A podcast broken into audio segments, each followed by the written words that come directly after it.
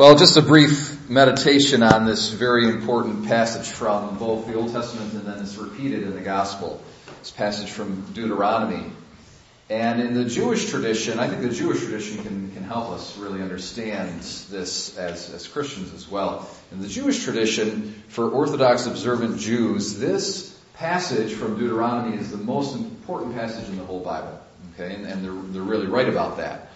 Um, what they do for the very religious, observant Jews is they have what they call tefillin. In the New Testament, it's referred to as phylacteries, and it's basically like a, a leather, um, like a long leather strap. And they, when they pray, they will wrap it around their hand a number of times, and then all the way up their left arm, up their forearm, and then even around their, their bicep. Okay, and on on the bicep they have a little box and in the box is a scroll, little tiny scroll, written with these words. Uh, Hear, O Israel, the Lord our God is one.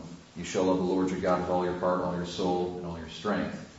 These words which I, I command you shall be upon your doorposts, blah, blah, so forth and so on. And taken from that uh, from that scripture, it actually says you should put them on your forehead and on your and bind them on your arm. So they do that literally. So they have that that leather strap that they do on the arm. And they do one around their head as well.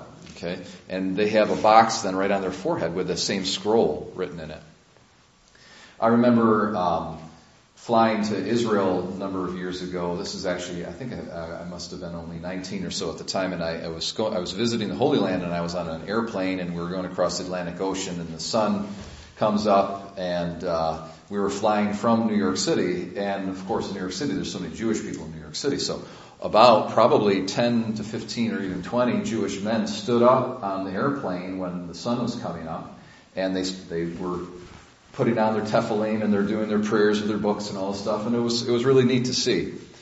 But symbolically, what's going on there is really powerful because what they're doing is they're saying this most important commandment is going to be in my head.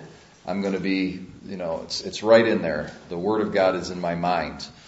So I'm loving God with all my mind. Okay? And then also the, the whole thing of it being on that, the upper arm, uh, is very significant too because, uh, the left arm, the box is near their heart. Okay, so that's the word of God is in their heart. That's a symbol. And then the fact that it's on their arm has to do with strength. Isn't that a kind of a funny thing to love God with our strength? What does that mean? To love God with all our strength. It's kind of, it's a little bit weird in a certain sense, like, I mean, like, lifting weights or something? Like so if you can bench press more you can love god more or something? Or what's going on here with that?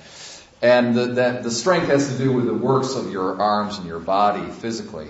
You know definitely has to do with that. And, and, and think of jesus himself the, the amazing love of god and love for human beings that he had that he expressed even just in a bodily manner by enduring the passion the kind of endurance and the pain that he had to suffer, and the kind of energy and effort he had to put forth to carry this cross that was 100 pounds plus or whatever it was, and to do all that he had to do, undergo all this, all the scourging and, and everything was amazing.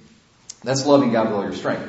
But strength also, the scholars say, strength also has to do actually with your ability, your wealth. Okay? And your ability to generate wealth. Okay? So to love God with all your strength is to actually love God in terms of with your money, what you do with your money. Okay?